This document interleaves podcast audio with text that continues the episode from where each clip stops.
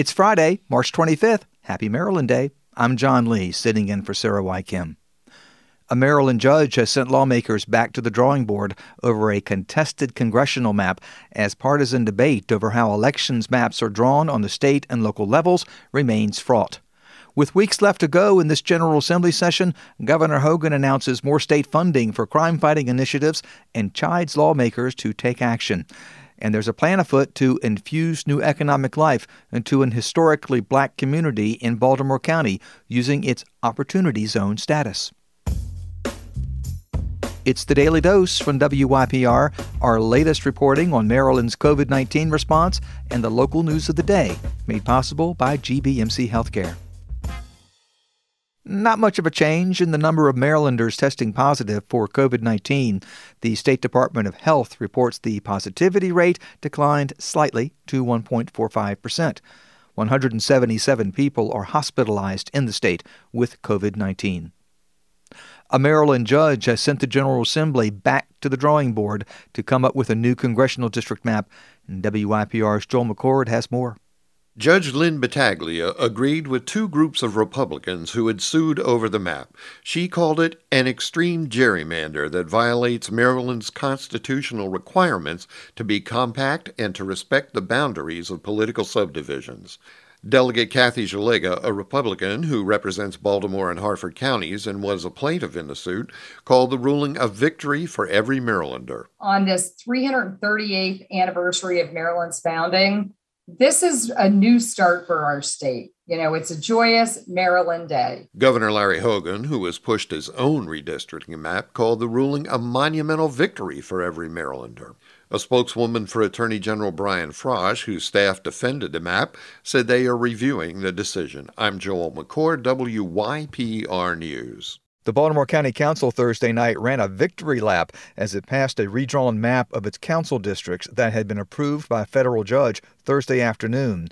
The NAACP and ACLU, which sued the county over its council map, have not said whether they will appeal the judge's decision.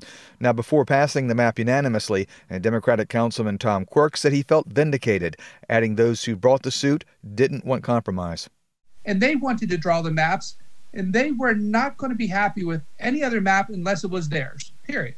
The suit did force the council to redraw its original map. The judge struck down the first one, which had only one black majority district for the seven member council, even though the county is about 30% black.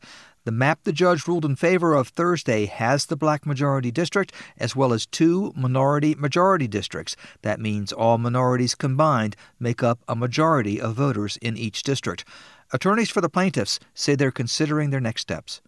Governor Larry Hogan on Thursday announced more state funding to combat violent crime and urged the General Assembly to use its final weeks of session to take action on anti crime legislation. WYPR's Callan Tansel Suddath has more. In an effort to curb violence in Maryland, he characterized as out of control, Governor Larry Hogan said the state will invest a total of $45 million in the Maryland's U.S. Attorney's Office, Baltimore Police, and Victim Service programs. All of these efforts will help free up more city officers to focus on violent crime. But Hogan said real change will only come when the General Assembly passes the Judicial Transparency Act and the Violent Firearms Offenders Act. No more excuses no more delays. No more far left woke politics. Pass these bills and get them to my desk so that they can be signed into law immediately. The 2022 legislative session ends on April 11th.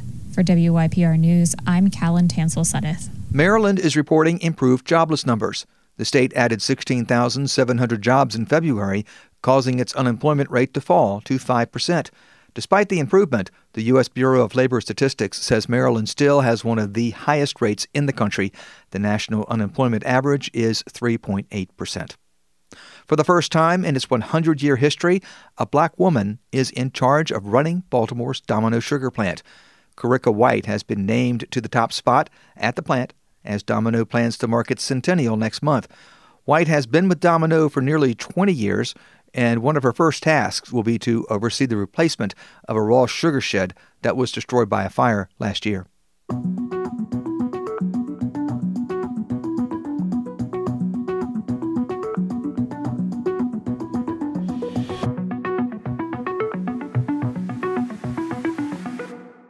Lawyers for Republicans challenging the state legislative redistricting map adopted by the General Assembly in January closed their case Thursday.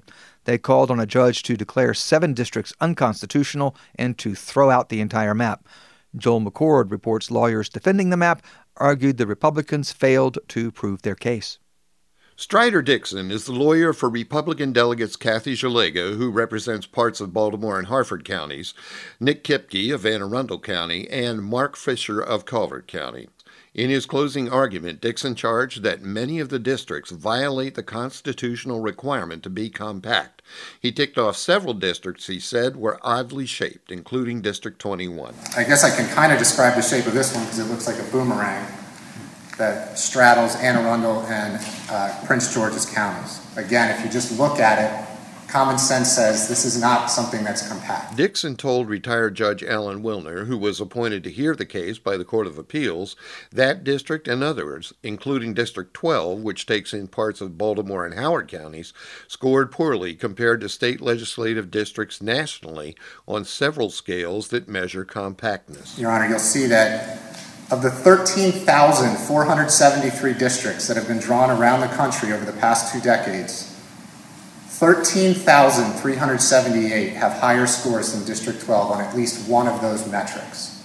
And again, if compactness requirement means anything, District 12 is not compact. Assistant Attorney General Andre Trento, defending the maps, said many of the odd shapes can be attributed to Maryland's geography, with the Chesapeake Bay and its tributaries slicing through much of the state. And some of the districts that cross county lines can be attributed to requirements that districts have nearly the same population. For example, he pointed to St. Mary's County in southern Maryland, which doesn't have a large enough population to be its own district, noting that the boundaries of the newly drawn district are similar to those in previous redistricting maps. So, District 29 in St. Mary's County needs to cross a boundary somewhere to grab that population that it needs from somewhere else, somewhere outside of St. Mary's County. And just as it did in 2012 and in 2002, District 29C extends into the southern tip of the Calvert County Peninsula across the Patuxent. Judge Wilner said at the end of Thursday's session that he would make a recommendation to the Court of Appeals within two weeks, after which the court would rule. It could toss out the map and order the General Assembly to draft a new one, or substitute one crafted by a commission appointed by Governor Larry Hogan, but it needs to move quickly. The State Board of Elections needs the boundaries to prepare ballots and find polling places, and potential candidates need to know what district they're running in. The court already has moved the primary election date from June 28th to July 19th to allow time for the redistricting challenges to be resolved. Alan Lichtman, a history professor at American University who specializes in quantitative methods, argued that despite the odd shapes of some districts, there was no partisan gerrymandering. With Maryland's heavily Democratic voter registration, he said, it would stand to reason that most of the legislative districts would favor Democrats. I'm Joel McCord, WYPR News.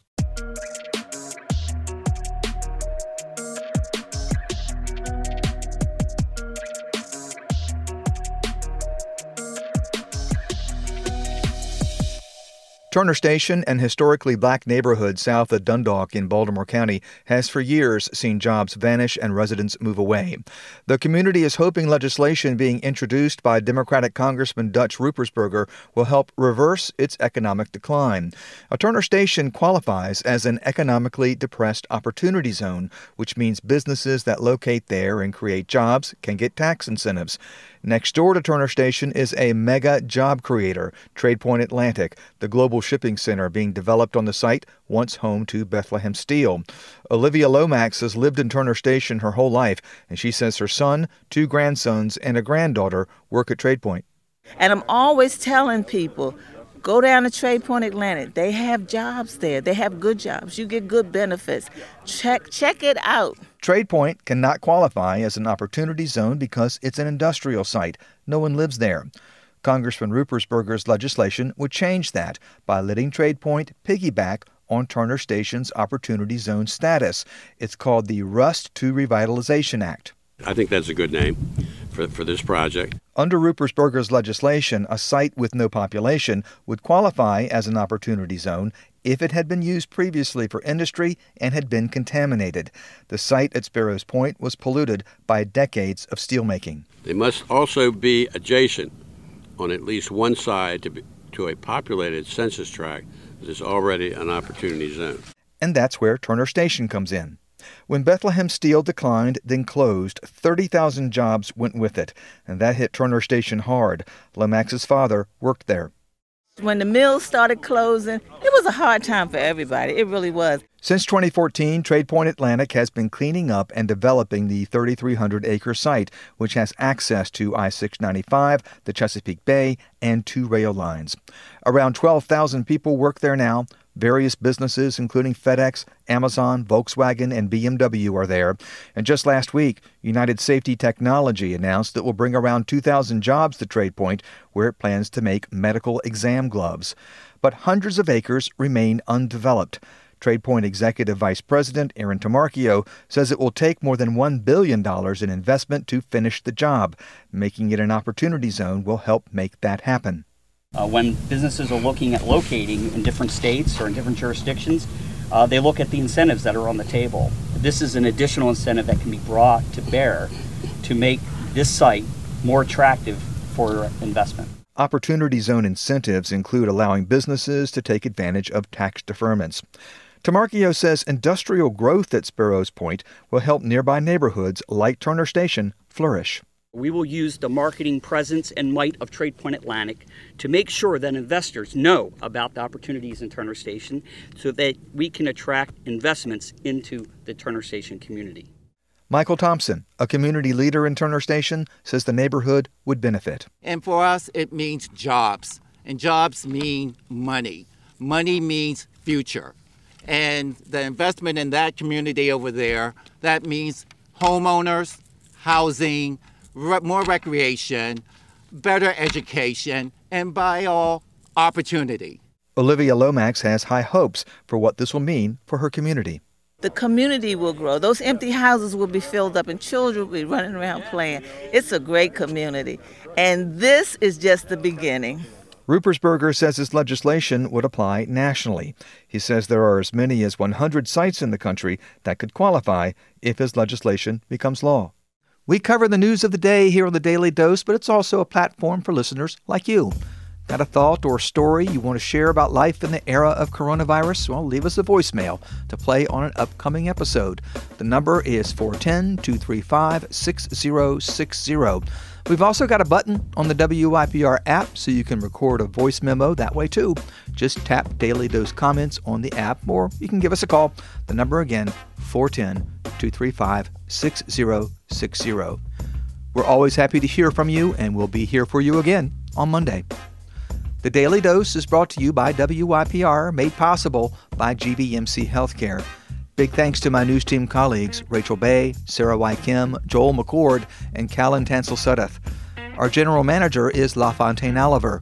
The executive editor of the Daily Dose is Daniel Irby. Stay healthy, stay sane, and stand together. I'm John Lee. Thanks for listening.